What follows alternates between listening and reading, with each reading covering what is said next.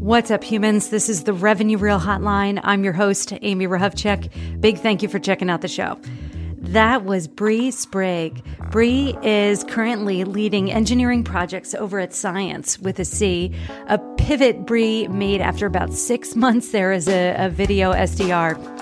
And today we get deeper into Bree's story and how she managed to execute career pivots with grace, intention, and resilience.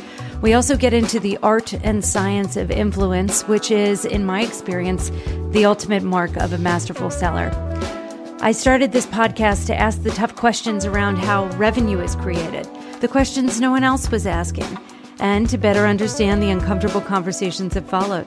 Every Tuesday and Thursday, I'll bring you a revenue human shaking up the business of sales, regardless of title. If you like what you're hearing, don't forget to subscribe to the show or head on over to revenuereel.com and let me know how we're doing in the form of a review. Feedback is my love language, friends, and it is the season of introspection for sure. And with that, enjoy. Bree Sprague, welcome to the Revenue Reel Hotline. Oh my gosh. I I'm so jacked to like, you know, for this conversation for a bunch of reasons, which I'll share with you in a second. But like welcome, welcome, welcome. Thanks. I am like I'm stoked that you asked me to, to do this and always great to chat with you and to catch up and to learn from you. So I'm ready. So let's record our ridiculousness and like publish it for all of time so everyone could hear. so listeners, it's been a, a, hot second since I've had someone that I have such a like a I want to say backstory or history, uh, whatever relationship we want to put on it, Bree. But uh, I, I, don't know. I, for one, am very excited to like you know lead into that comfort here, which means that the conversations that we get to talk about should be all that more uncomfortable. Which uh, leads me to the business, which I like to start with. Let's get the business out of the way. So our target audience is the experienced tech seller. The theme of the show is conversations about uncomfortable conversations in sales or uncomfortable conversations of sales, of which I'm sure we have plenty to choose from. There is only one rule, and that is that there are no damn rules on this show other than we keep it real. This is a judgment free zone, a mistake friendly zone, and a tangent friendly zone. Um, and I generally reserve the last 10 minutes for the final two questions that I, I ask everybody. So just so you know, I, I'll put a little flag on that one and, and we'll pivot the conversation near the end. And generally, I write down a bunch of things that we could possibly talk about. And I will read that back to each conversationalist that has been like lured onto the show and give them the option of where they'd like to start. But I figured before I, you know, bias the the conversation with my version of what that list should be. I'm curious. Like, number one, have did have you listened to any of these episodes? Like, do you have any idea what you've gotten yourself involved in? Number one, and number two, like, do you know? Have you given it any thought about what you want to talk about today? I have listened to some of your episodes. It's always good to hear the uh, questions you ask and the fun, the fun that you have. Mm. Um, and I thought about like, what do I want to talk about? And I really have trust in your judgment as uh, the expert here to lead the conversation, and and um, I'm sure that we'll come up with some great things. Oh, I love it. Okay, so I wrote down so obviously your story, right? Your backstory to the extent that you you want to go there or talk about your foray into into tech sales in particular or prior to whatever. So any aspect of your story is always fun. It is Women in Sales Month. Mm-hmm. So we could talk about selling while woman. We could talk about sales communities and how to um, grow the impact that we have. Um, specifically, listeners, uh, Bree and I work together over at Rev Genius pretty closely. So that's the context there. We could talk about breaking into tech sales. Ooh, good one. Um, which is a, something I know you have personal experience with and, you know, could absolutely speak to. And then any, I know that you're heavy or have a lot of experience with different perspectives on like go to market strategies and applications, given your, your role, your current role at Cience. So we could absolutely talk about that. So it's your story. It's women in sales. It's pivoting into tech sales or breaking into tech sales and what that what that's like. It's sales communities. Mm-hmm. and it is you know your take your current take on like the the go to market scene it, you know just on a macro level. So with that i'm going to pass the baton back to you Bree where would you like us to begin? Well really my my story and um breaking into tech sales pivoting into tech sales really go hand in hand. So why don't we start there? All right let's do it I, I mean, I'm not going to ask you a question. So tell, tell me, tell me your story. So I actually started looking into tech in about 2018. And from 2010 till 2020, I had my own business. I actually fell into it through LinkedIn. It was network marketing, which so many people Ooh, are like, oh, word. so bad, right? And, well, we get to we get to set them straight in a second, but continue. and um, I did very well. I was I was in the national leadership with my company. Um, you know, not a lot of people make any money in network marketing, and and a lot of people say, well, it's a scam. Well, I disagree with that. I would say that it's actually um, a willingness to work for something, right? And when I found network marketing, I, I basically found this guy's profile on LinkedIn because it was um, I was coming out of the recession. My son had just almost died. Uh, I had you know gone through bankruptcy and everything else. So I was taking this class for Indiana University as for alumni that was for underemployed or unemployed alumni, and that's when I first found LinkedIn. And you know most people, if you approach them the right way, mm-hmm.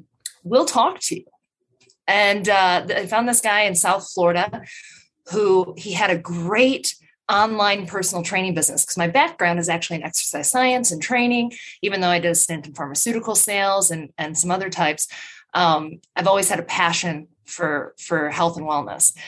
And this guy says to me well i'm actually pivoting out of you know the online training and i'm going to be doing this this this vitamin business. And i was like dude, I don't want to be part of your scam. Yeah, right? yeah, yeah, yeah. Totally ignorant. And most people, to be fair, have had some type of bad experience with network marketing. You know, they think they're going to somebody's house for dinner and they get pitched. You know, it's kind of mm-hmm. like getting pitch slapped on LinkedIn. Mm-hmm. Nobody likes that. Mm-hmm. And um, and so I I basically said, you know, I don't want to be part of your business. He goes, but do you take vitamins? I said, sure. And he goes, okay. So I signed up with $79 of unemployment for a network marketing company.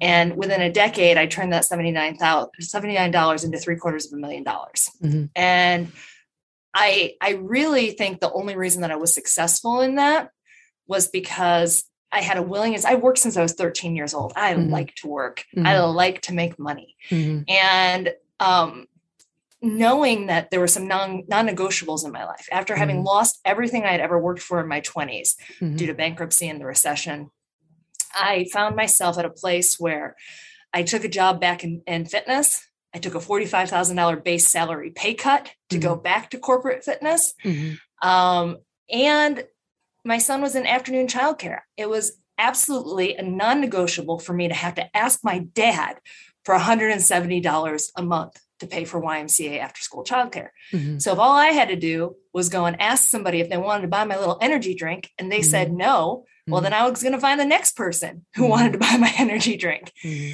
And I got very good at using social media platforms to to grow that business and to grow a team. And I had nearly 8,000 people on my team um, by the time that the company changed their compensation plan drastically in 2019. Mm-hmm. But like I said, in 2018, I was really starting to look into tech because of the fact that it was only it only if you build a network marketing business right, it doesn't take you much time to work it. And by by you know 2018, it took me about four hours a week to work my business. Mm-hmm. And when everybody else is working quote real jobs, you get pretty lonely. There's only so many times you can go to the gym. Yeah. So um, I started looking. I was in Indianapolis, and Indianapolis has a fairly large tech community, as you know. And it was interesting. The feedback I, I would get was, oh, well, you're overqualified to be an SDR. You should really be an account executive. Mm-hmm. Well, okay. Mm-hmm. Well, let me be an account executive. Well, you have to start as an SDR. well, chicken or egg? Which yeah. one is it? Yeah. right. Yeah. So um, obviously, COVID came around. Um, I had to figure out what do I want to be when I grow up. Still haven't fully figured that out. And um, I ended up, you know, re- rekindling my relationships on LinkedIn. Mm-hmm. I took the Aspireship training course so I could have a certificate under my belt. Mm-hmm. And um, I started networking and interviewing like crazy. Fortunately, my my current position that I'm in, I had met my boss Tim through um, Rev Genius's Revenue Jobs um, on on Wednesday nights. It was, okay. it was great clubhouse, right? Okay. And um, he and I had he was with another company. It's back in February. He and I had a, a conversation. I thought he was fantastic. I'm like, I would love to work for you. Yeah. But his previous company would have required that I had to move to Savannah, Georgia. And I was mm-hmm. like, as lovely as Savannah, Georgia is, I'm not moving there. So I told him, hey, if you ever have something that that comes that you think my talents would be suited for, mm-hmm. hit me up. Yeah. And uh, he got he got with Cience, and he said, you know, it's time to build out this video. Are you interested? And I said, now you're talking my language. Yeah. Uh, yeah. Yeah. so, but you know, in general, all the interviewing, you know, SaaS is so pretentious. Like, wait, we're, we're, I'm going to pause you there because we're going to get to this, but I, I just, I want listeners, I heard a couple things and I want to call them out for their excellence. Um, and also add, just add one thing what what i love Bree about when i see or hear about someone that has excelled in multi-level marketing is that it requires so you're you're talking about essentially working with volunteers right you mm-hmm. don't have a salary to offer right. someone at the start at in fact it's it costs money mm-hmm. and it was one of the first things that I noticed about you when you and I met was just that you could see the mastery that you had developed on influence and how to cultivate influence and pull power without the traditional like you know power dynamic where where you're someone's boss right? Do what i say or else you're going to get fired or you know same thing with parents teachers whatever that positional authority. And you had not only were you demonstrating it and good at it but you were fantastic one of the best i had seen. And so like right off the bat you know there's pros and cons of obviously the mlm um uh, for oh, just across the board. However, I I want to put that out there for those that are looking at resumes or looking at um you know skills to cultivate that is something that is really really really i mean you cannot pay enough to get the skills that Bree had already established by being able to work with and influence and inspire volunteers without any of the traditional nonsense again like that that title or what have you. Also a very helpful thing to apply while working with buying teams in particular. So that that's the first thing right? Everyone a little bit more open-mindedness about you know someone's experience when they're brave enough to acknowledge that it's been an mlm at any point. That's the first thing. The second thing, Jesus, Bree, the resilience that I heard in that. And um like again and again and again, it's just off the charts. And on the on the off chance that someone has not told you that today, like you are one of the most resilient human beings that I've ever encountered. And it is inspiring to watch on a regular basis. And so just like hear me clearly, friend, like that's where it's at. I have a quick question before we dig into like all that is wrong with the look-alike model while trying to recruit and you know tech being so exclusive and like you know whatever annoying about it.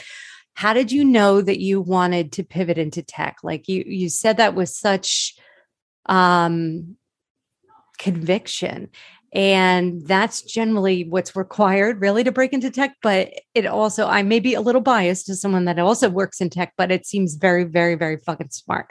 How did you come to that decision that you wanted to pivot in this direction in the first place? Well, generally, I'm not a, I, I don't, I don't know how to stop. Uh, I, I have to, I'm getting better at it.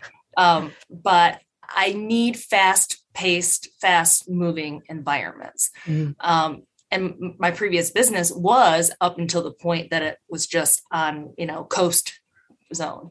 And I I kept looking at tech, especially being in Indianapolis. I knew a lot of people who worked for Salesforce. Before that, you know, they were Exact Target. before that. Um, I knew, you know, people who worked for FormStack. And I just started exploring different things that were were happening uh, in the tech world. And I thought, you know, this is really interesting. This is something that um, I think would definitely keep my attention because mm-hmm. I don't like being bored. Right. you yeah. know, yeah. I, I, don't I don't enjoy working in an environment where you're watching the clock saying, right. is it time to go? And I also um, wanted the ability to expand my sales skills in a different arena. You know, my my background from being, you know, selling in pharmaceuticals was very different. Selling um, even building my business selling uh, in in vitamins and building that was very mm-hmm. different right and i i just became i guess uh, totally intrigued with the world of tech and i i saw an opportunity for growth yeah okay pretty so we can add brilliant to the list of, of oh gosh, stellar qualities. yeah, stop. No, no, continue, continue.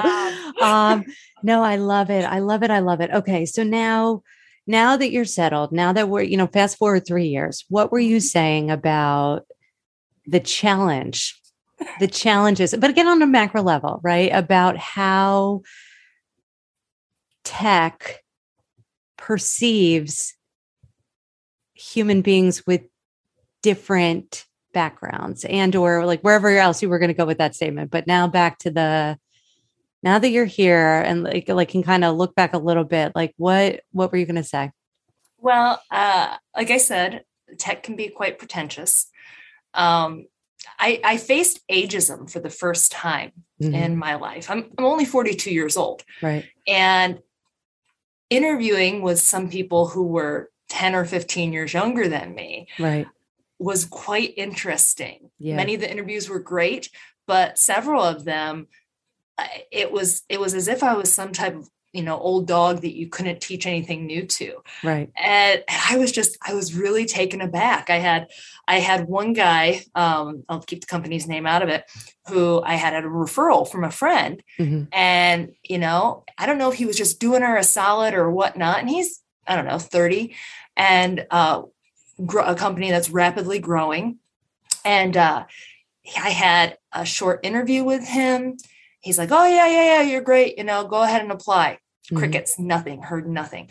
Well, then because of the way their software works, uh, his CMO connects with me on LinkedIn, mm-hmm. and we do a one-on-one. And he's like, "Oh, I think you'd be great to add to the team, right?" Yeah, yeah, yeah. And I said, "Oh, well, you should." You know, I've already talked to so and so. Yeah. Yeah needless to say, I got an immediate response that from so and so who who was like, "Oh, you really should apply for this position." Mm. And it was just like, "Oh, you blew me off before. thanks, no thanks." Yeah, yeah. Um, and and, Is and it funny how I, that happens? Oh gosh, I didn't think I'd fit in the culture anyway, just because because honestly, an age gap can be a good thing, and it can be completely different. You know, everything that they were posting on social media, on LinkedIn, and everything else, um, I kind of got the feeling that I would have felt like, you know, the frat mom um, because it was such a young environment. Most everybody was, you know, right out of college. And mm-hmm. I like fun. I love fun. Mm-hmm. But I, the more, you know, it ended up being a good thing uh, yeah. that that experience didn't work out. But I had another, one of these interviews that I had and and the VP who was interviewing me was actually quite a bit older than me and started talking about tech stack and you know you know would I be able to keep up? And you know I just didn't you know didn't know if you know with the compensation plan I mean he was really kind of digging in. And I and I said have you ever have you ever been 100% commission? Have you have you ever been 100% commission where if you don't get up and you work you don't work you don't get paid? Yeah. Like yeah, I think I can do this. Yeah. And and when it comes to tech stack, I think one of the biggest things that people forget is you can teach that. You can teach Salesforce, you can teach SalesLoft, you can teach HubSpot. You can't teach our actual people skills. You you can't teach that. You know, can people get better? Yeah, but there are just some people who will never be cut out for sales. and and so you know that was just very interesting to me the whole like oh i don't know if you can handle the tech stack. And i'm like really? Yeah. Yeah just like trying trying to keep the eyes from rolling so hard into the back of your head. Yeah in moments like that I've i'm i swear sometimes you could like literally see the blood dripping down my chin from biting my tongue so damn hard because it's hard sometimes it's hard. it although i will say that as i've aged uh, my poker face has gotten a, a little bit better but that's crazy okay so i i'm on the fence now about like the two questions that i want to ask you it's so it's the idea of selling with authenticity, right? Being yourself and bringing who you are into how you sell. It's not necessarily a new concept per se, right? Connecting with buyers has always been important, but if if we're I I have I've spent the past two days like reading every like buyer trend like report that came out in the past six months, like every single one of them. So, but it's become increase. It's astronomically more important now and you're so good at it you're so good at it like i when i was i was show, speaking with um, andy paul about about you and about Cience and all this stuff as you know and he mentioned your your use of video in a pos in a positive way. And it was it's like here video is the tool that is amplifying again all that work and mastery that you've established in like how like i honing in on who you are and what you represent and bringing that into how you interact with potential buyers. Like period end of story. And so i think that there's a lot of people that would be very interested mm-hmm. in understanding how to bridge that divide like assuming that they've gotten to a point where they know who they are but how can how can they what advice would you have for someone that wants to be more authentic in how they show up every day and be a little bit more human. And I don't even remember the second question or what that was. So this is the one that we're going to go with. well, I think that, you know, to be honest, one of the uh, best things, couple, well, there's been many, but one of the best things that has happened throughout my career was has been the personal development. Mm-hmm. Um, one of the first books I read back in pharma was, you know, think like a think like a buyer, not not like a seller. Um, another one was Raving Fans, and and I always and uh, Raving Fans was one that uh, when I was personal training that the the head of the the hospital run athletic club had us run because read because you know getting that concept of showing up as who you are and and uh, knowing that you don't want this to be just transactional. Mm-hmm. If you want to have long lasting relationships, you really have to become interested in them and authentically interested. I mean, don't ask some type of bullshit question that you don't really care about. Mm-hmm. Like, and and really get to know them um, as much as you can on a human level. I always say I look for the me too moments Mm-hmm. Like, oh, me too. Like, I really, I, I like that too. Or, uh, you know, anything that you can have that connection with.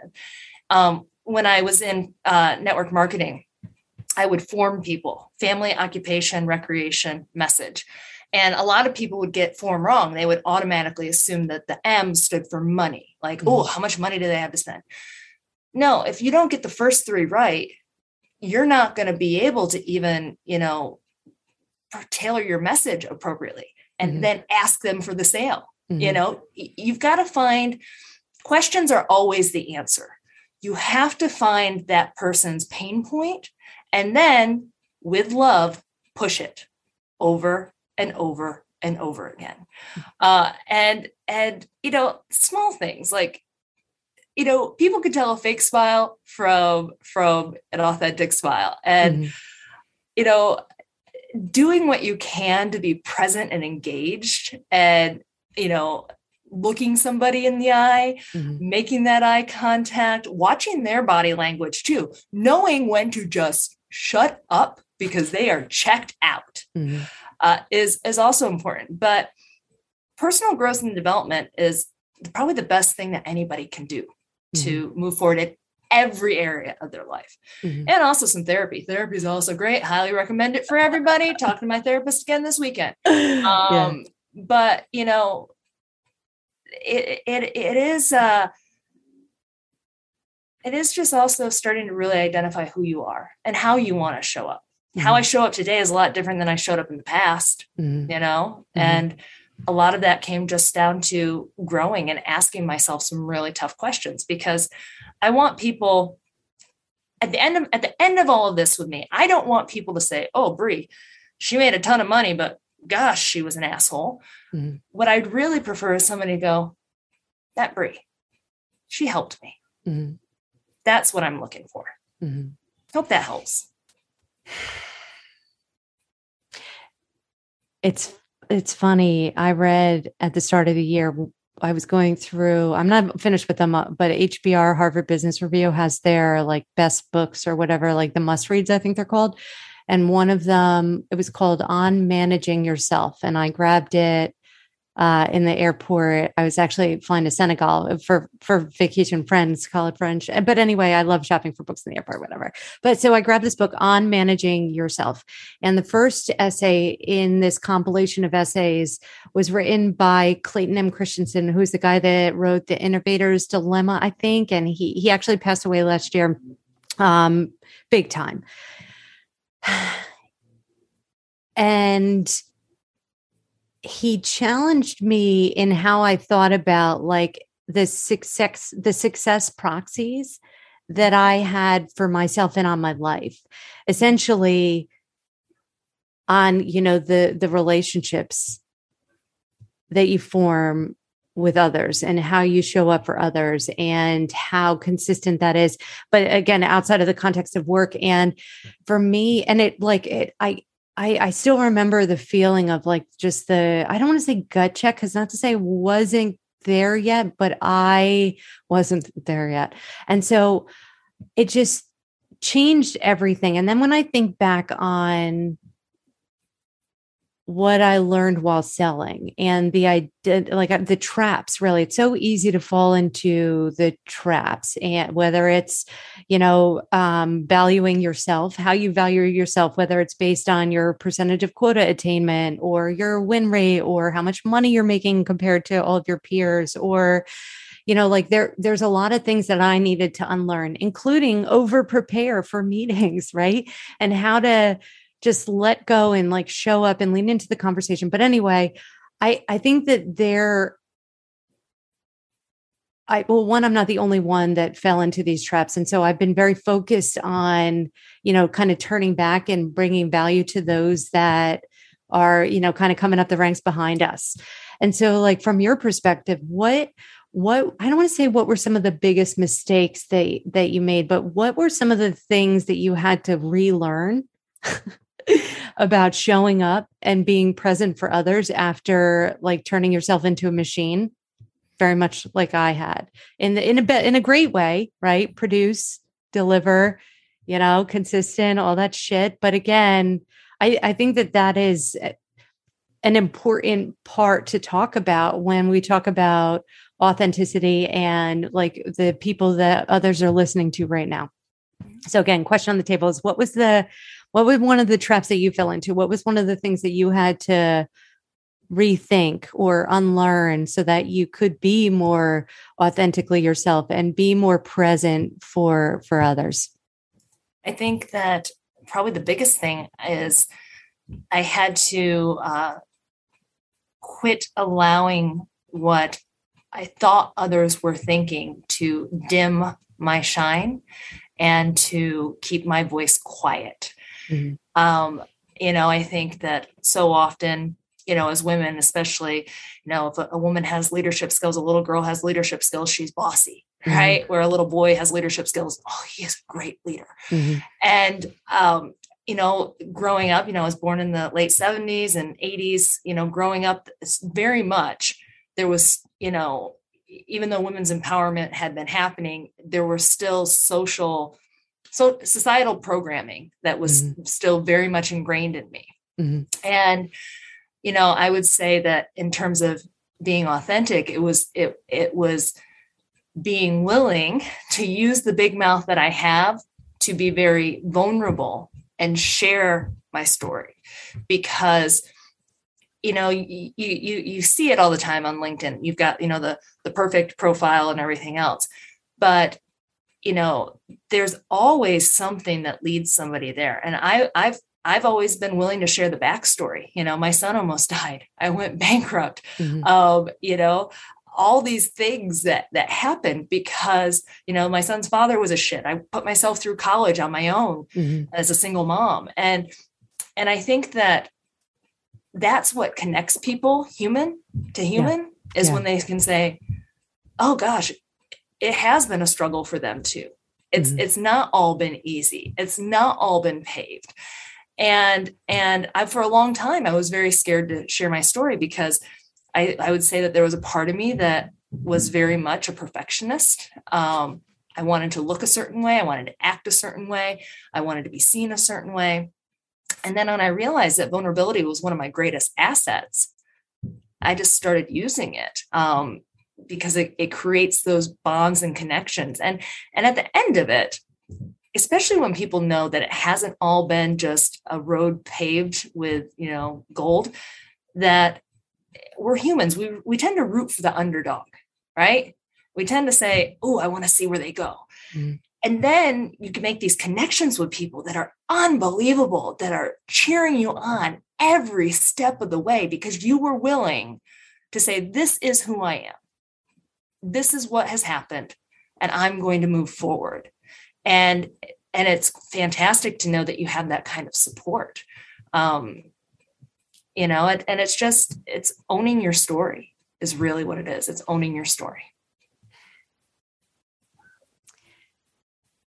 yeah oh my gosh so many things so yeah i there was um were you did you see or did, had you seen anything that um mercy lee bell and Alyssa May Hart put out they did this thing called take care last year did we talk about this take care? I don't think we did. Okay. So it was a 30 day event and it was a compilation of 100 plus stories. And they created this digital universe where you would like navigate through this house and the stories that they gathered from people were, were grouped together by category. And I, I kept a how I listened to this audio diary, right? And the to hear Mercy, and Mercy did one of the episodes. So, for listener friends, that's I think episode five is Mercy Lee Bell manifests magnificence at scale, and we talk about this. But this idea uh, that that journeys are messy, and that most of us tend to hide the messy right and there's a ton of reasons that go into that including social media and like you know putting the best foot forward and or society values success or the you know and so we don't tend to talk about our mistakes as much or the messiness.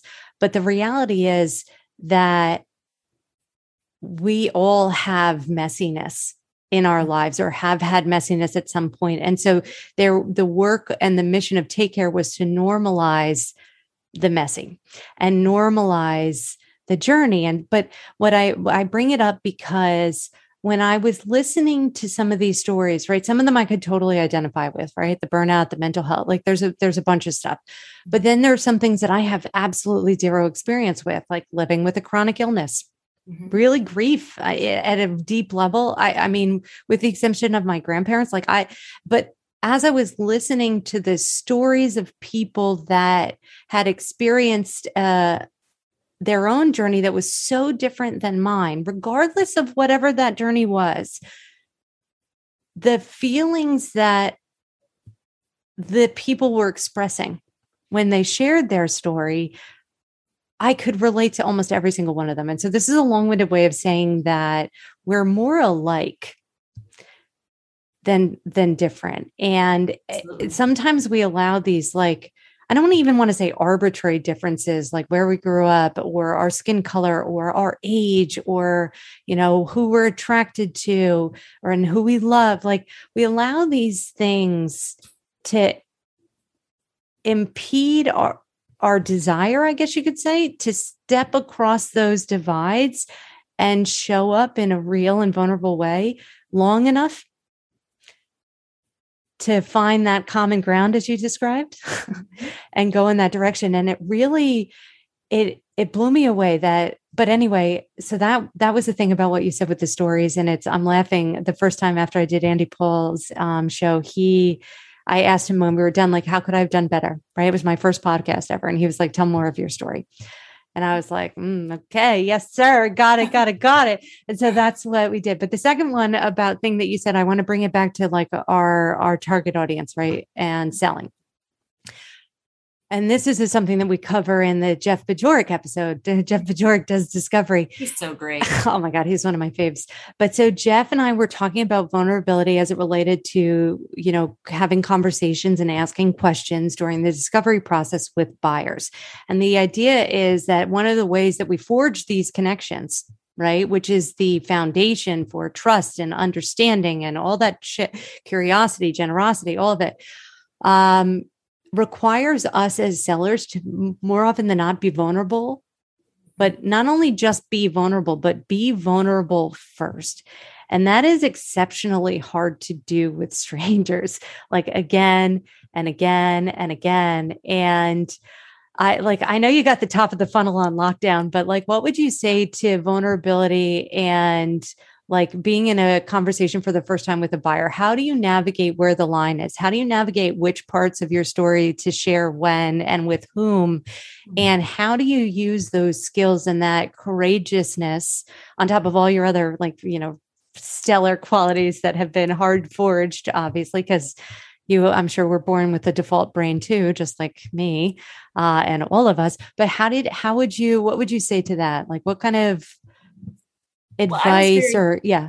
I was very fortunate because in network marketing you you story sell.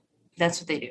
And mm-hmm. um i for 10 years i got very good at sharing my story with the world. I mm-hmm. think, you know, there's still plenty of before and after pictures of me, you know, various stages of fitness and everything floating around out there on the internet and you know and some of those pictures were not pictures i really wanted to show like yeah. you know when i had gotten depressed and i had put on nearly 80 pounds like that was not a happy time for me mm-hmm. um, but you know people want to see that vulnerability and i would say that when it comes to actually getting you know past the discovery past the top of the funnel stuff and and having those conversations um it's it's leading first, you know, I mean, in the way that you don't have to give them this whole, you know, nobody wants your whole pitch right away anyway.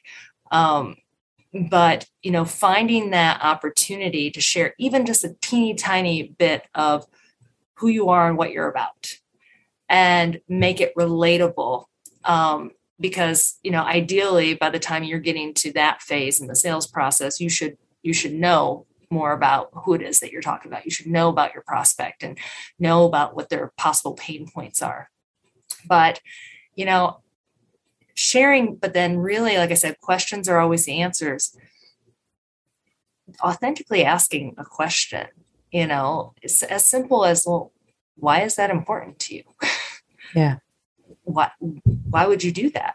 Right. You know, things like that that are very simple questions, but get people to go, oh, well, I'll explain deeper. why I'm going to do it. This is what's important to me. Yeah. And, and, um, and again, just going back to being willing to be you. I think on LinkedIn, you know, it's interesting. I see a lot of people who are like, this is not Facebook. This is not LinkedIn appropriate. Blah, blah, blah, blah, blah. And it's like, yes, it is. Like, you know the the story i share like about when my son almost died you know the picture i put up last week with with him in the hospital and him, him now you mm-hmm. know um that was a pivotal point of my life mm-hmm. that had it not happened i wouldn't be talking to you today mm-hmm. and and we all have those pivotal moments and in the sales process finding a way to you know let your mess be your message is is really what it comes down to um, and make that connection Oh my gosh. Like I there we were talking about before, like I'm I was neat. I was I cleared my calendar today to work on two things, both the the wellness program and then the other stuff. And what you just shared touched on something I was trying to figure out today and like unravel on two fronts. And so I'm, for one, I'm personally excited that this is recorded because I can just go back and listen to it. But thank you very much, friend. That was insanely okay. helpful. That was insanely helpful. Oh my gosh. Okay. Sorry, listeners. I can't even repeat it back to you what I heard. I'm too so like focused on my own, like what the value that I just personally gained from that one. Jesus Christ. All right, Bree. So last one before I we pivot into our final two questions. Like, okay, so you you touched on continuous learning, and I I've watched you take on new things pretty consistently now for almost gosh, what's it been? Oh, at least almost 10 months. Yeah, yeah, almost a year. Mm-hmm. How do you decide what you're going to learn next like what you're going to work on right? Because as as we know we don't when we're trying something new we don't boil the ocean. We do not expect to step into conscious incompetence phase and you know learn everything immediately right? We break it down into pieces and we take it on. And i know you're very intentional with these decisions. So i guess what are you working on learning right now? And how did you decide that this was going to be a relevant thing? Hmm. Well, when it comes to what I do every day for work, um, I am still I'm still getting into the tech stack and I'm still figuring out ways, you know, YouTube teaches you everything. You can't find, can't find, I learned how to change the headlights in my car on YouTube. Mm-hmm. it teaches you everything. Yeah. And, and, you know, I, I'll send answer this in two parts. And professionally, you have to look at where are my skills lacking? And if I want to stay competitive in the marketplace that I'm in and mm-hmm. be a sought after resource or an invaluable resource to my employer, I got to stay on top of my game. So, you know, I, I'm very diligent about saying, oh, I don't know this. And I'm either going to go ask somebody who does, or I'm going to go and, and try to find the resource myself. Mm-hmm. And, and I'll be honest, um, I'm very right brained, not very left left brained uh, at times, and it's not the most fun thing for me. But when it comes to personal development, I'm really in a uh, you caught me at a phase of, of life where uh, it's very interesting time. You know, being a recent empty nester and trying to figure out. You know, I was 22 when I had my son. I'm 42 now, and now is my time. I mm-hmm. mean, you know a lot of the things that I, I wasn't able to do in my 20s because i was you know a young single mom and building a career and everything else i can do now. So i kind of feel like have you ever seen that movie yes man with jim carrey? We just watched it recently. I know exactly. Yes man. Yes man. Yes, yes. i kind of feel like like jim carrey and yes man where i stop and i ask myself i'm like ooh is that interesting to me do I want to try it? Yeah, I think so. So uh, I actually, this is fun. Um, I actually am looking into learning how to do kite surfing down here since I'm now living in Florida. Okay. Which will also help me alleviate because I was a competitive swimmer when I was growing up. Okay. But I, well, I can swim but I'm a little scared of the things in the water that can eat me. so it's also going to like help me uh, get over that fear too, or I'll just get eaten. just roll the dice, you know. Um, okay, okay, that was that's interesting. Um, it's funny. I don't necessarily subscribe to the right brain versus left brain frame but i think we can leave that one for that conversation for a different day like i, I feel like there's an art and a science to everything. But I think everybody learns in a different way. Oh so, yeah, we all like, have different I, learning styles. Yeah. Like when I told my son, you know, when it came to basic chemistry and and and you know math, I struggled. But once I put it in the human body, I understood physics, I understood chemistry, mm-hmm. and and it became alive to me. So I think it, it does definitely come down to you know how how you learn and how you process everything. Yeah, which is an important thing to be aware of, friends. Yes. Um, if anybody interested in in how to suss out what your learning style is, hit me up, uh, or maybe I'll do an episode on that. Um, okay, great. So these are the the final two questions. what is the most uncomfortable conversation that you've ever ever had to have in a revenue context? Like real conversation. Tell us a story. Well, I would say, uh, I think as a woman, we've all had uh, some uncomfortable things happen, in particular when you're a young woman in sales. And, and I wouldn't say things are all that much different now, but I would say that, you know, in the early 2000s, um, things were still very much the good old boys club. And, um, and, you know, I remember being in pharma and I was, it was a very uncomfortable, you know, part of my job was to wine and dine these doctors too. Oh, yes. Yeah. But, you know, I was 25. I was, you know, in heels, I'm nearly six foot tall. I basically looked like a Barbie doll at the time. And uh, there was always having to put them, put several of them in their place of you know this is not a romantic or a flirtatious this is this is business. And and and in back of your mind though there's always that fear of is this going to you know is this going to affect me financially? Are they you know and and it's a really it's it's a personally uncomfortable spot to be in that I wouldn't wish on anyone. And you know, it wasn't one of those things that until I had experience until you experience it, you might not think it's real. But when when you have somebody who is putting their hand on your leg under the table at dinner and he's 20 years your senior as a doctor and he thinks that's okay that's not okay mm-hmm. you know and and you know there are things that that you know when i was younger i think i probably out of being uncomfortable myself and that worry as a single mom saying oh my gosh am i going to have a job if you know how am i going to support my son? You know gently brushed off you know haha you know inappropriate jokes or things like that. But it was all tied to my job. And mm-hmm. and that experience taught me so much, especially moving forward as I mature and you had the Me Too movement and everything else. Um, and I hope for all women in sales, and particularly young women, that they are able to assert themselves, set healthy boundaries, be able to be seen as as an, a, true leader and asset, and um, and not uh, not feel like they have to you know, let their guard down in any way just to be employed.